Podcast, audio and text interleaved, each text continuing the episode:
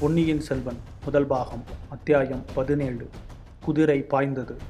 ஒப்புவமையில்லாத தன் சகோதரன் அருள்மொழிவர்மனுக்கு தகுந்த மணமகள் வானதிதான் என்று குந்தவை தீர்மானித்திருந்தாள். ஆனால் வானதியிடம் ஒரே ஒரு குறை இருந்தது. அது அவளுடைய பயந்த சுபாவம்தான்.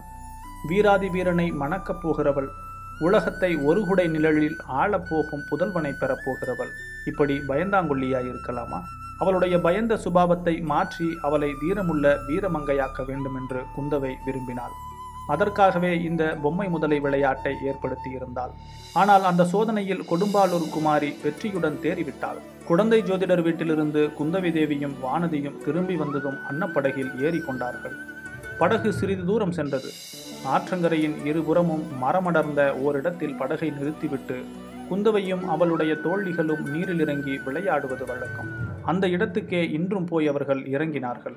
எல்லோரும் இறங்கியானதும் அப்பெண்களில் ஒருத்தி ஐயோ முதலை! என்று கூவினாள்.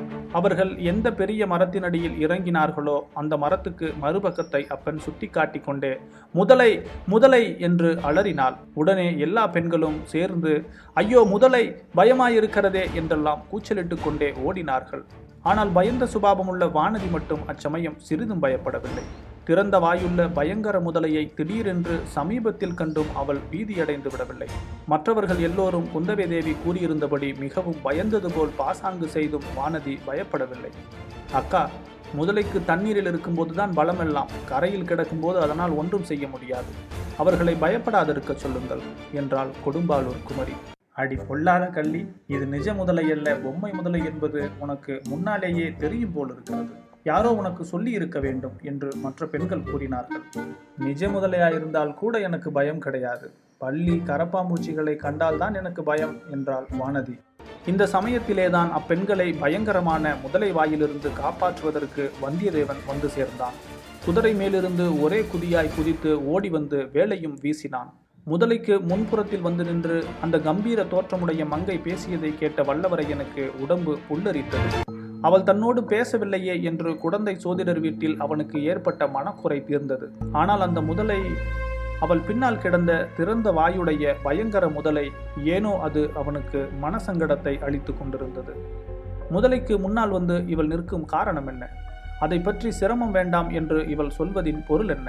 இவ்வளவு நேரமும் அம்முதலை கிடந்த இடத்திலேயே கிடப்பதன் காரணம்தான் என்ன? அந்த யுவதி மேலும் பேசினாள். ஐயா குழந்தையில் நீங்கள் அவசரப்பட்டு ஜோதிடர் வீட்டுக்குள்ளே வந்ததற்காக வருத்தம் தெரிவித்தீர்கள். அதற்கு மறுமொழி சொல்லாமலே நாங்கள் வந்துவிட்டோம். இதிலிருந்து சோழ நாட்டு பெண்களே மரியாதை அறியாதவர்கள் என்ற கருத்தும் உங்களுக்கு ஏற்பட்டிருக்கலாம். அப்படி நீங்கள் எண்ணிக்கொள்ள வேண்டாம். என்னுடன் வந்த பெண்ணுக்கு திடீரென்று மயக்கம் வந்துவிட்டபடியால் என் மனம் சிறிது கலங்கி இருந்தது ஆகையினால் தான் தங்களுக்கு மறுமொழி சொல்லவில்லை. அடடா! இது என்ன இனிமையான குரல். இவள் பேசும் மொழிகளை கேட்டு என் நெஞ்சு ஏன் இப்படி பொங்குகிறது. தொண்டை ஏன் விக்கிக் கொள்கிறது குழலும் வீணையும் மத்தளமும் போர் முரசங்களும் கூட இப்படி என்னை கழிவறி கொள்ளச் செய்ததில்லையே. இப்படி என்னை குலுக்கி போட்டதில்லையே. இந்த மங்கையின் பேச்சில் குறுக்கிட்டு ஏதேனும் சொல்ல வேண்டும் என்று பார்த்தால் ஏன் என்னால் முடியவில்லை? ஏன் நாக்கு மேலெண்ணத்தில் இப்படி ஒட்டிக்கொள்கிறது? ஏன் இப்படி காற்றோட்டம் அடியோடு நின்று போயிருக்கிறது? ஏன் இந்த அரிசலாற்றின் வெள்ளம் கூட ஓடாமல் நின்றிருக்கிறது? அப்புறம் அந்த முதலை அது ஏன் இப்படி சும்மா கிடக்கிறது? வந்தியத்தேவனுடைய உள்ளம் இவ்வாறு தத்தளிக்கையில் அந்த மங்கையின் குரல் மேலும் கனவில் கேட்பது போல கேட்டது.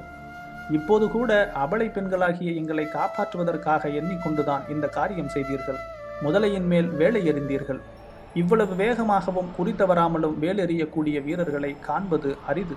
மரத்தடியில் ஒதுங்கி நின்று கேட்டுக்கொண்டிருந்த பெண்கள் இப்போது மறுபடியும் களீரென்று சிரித்தார்கள். அச்சிரிப்பினால் வந்தியத்தேவனுடைய மோக கனவு கலைந்தது. அந்த மங்கையின் பேச்சாகிய மாய மந்திர தலை படீரென்று அறுபட்டது. முதலையை இன்னொரு தடவை உற்று பார்த்தான். எதிரே இருந்த பெண்ணை சற்றும் பொருட்படுத்தாமல் விலகிச் சென்று முதலையின் சமீபம் அடைந்தான். அதன் முதுகில் பாய்ந்திருந்த தன் வேலை அசைத்து எடுத்தான். வேல் குத்தியிருந்த துவாரத்தின் வழியாக ரத்தம் பீரிட்டு கொண்டு வரவில்லை. பின் என்ன வந்தது? கொஞ்சம் வாழைநாரும் பஞ்சும் வெளிவந்தன. மறுபடியும் அந்த துஷ்ட பெண்கள் சிரித்தார்கள். இம்முறை கெக்களி கொட்டி பலமாக சிரித்தார்கள். வல்லவரையனுடைய உள்ளமும் உடலும் குன்றி போயின இம்மாதிரி அவமானத்தை இதற்கு முன் அவன் எக்காலத்திலும் அடைந்ததில்லை. இத்தனை பெண்களுக்கு முன்னால் இப்படிப்பட்ட பேரவமானமா? இவர்கள் பெண்களா? இல்லை இல்லை. இவர்கள் அரக்கிகள். இவர்கள் பக்கத்திலேயே நிற்கக்கூடாது.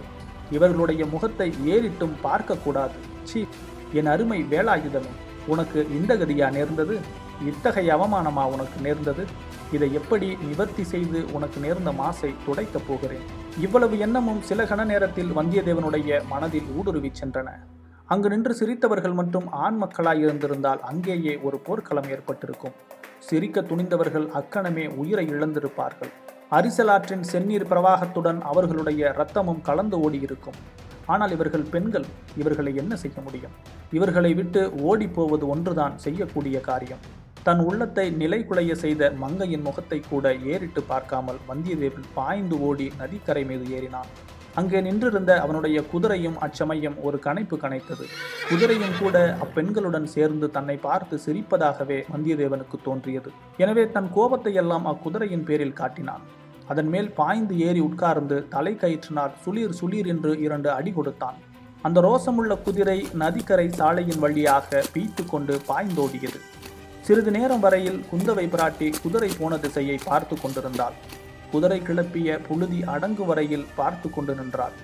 பின்னர் தோழி பெண்களை திரும்பி பார்த்து ஏ பெண்களா உங்களுக்கு மட்டு மரியாதை இன்னும் தெரியவில்லை.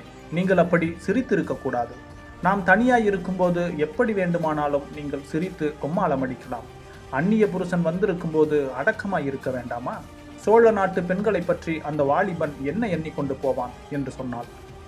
அத்தியாயம் பதினேழு முடிவுற்றது.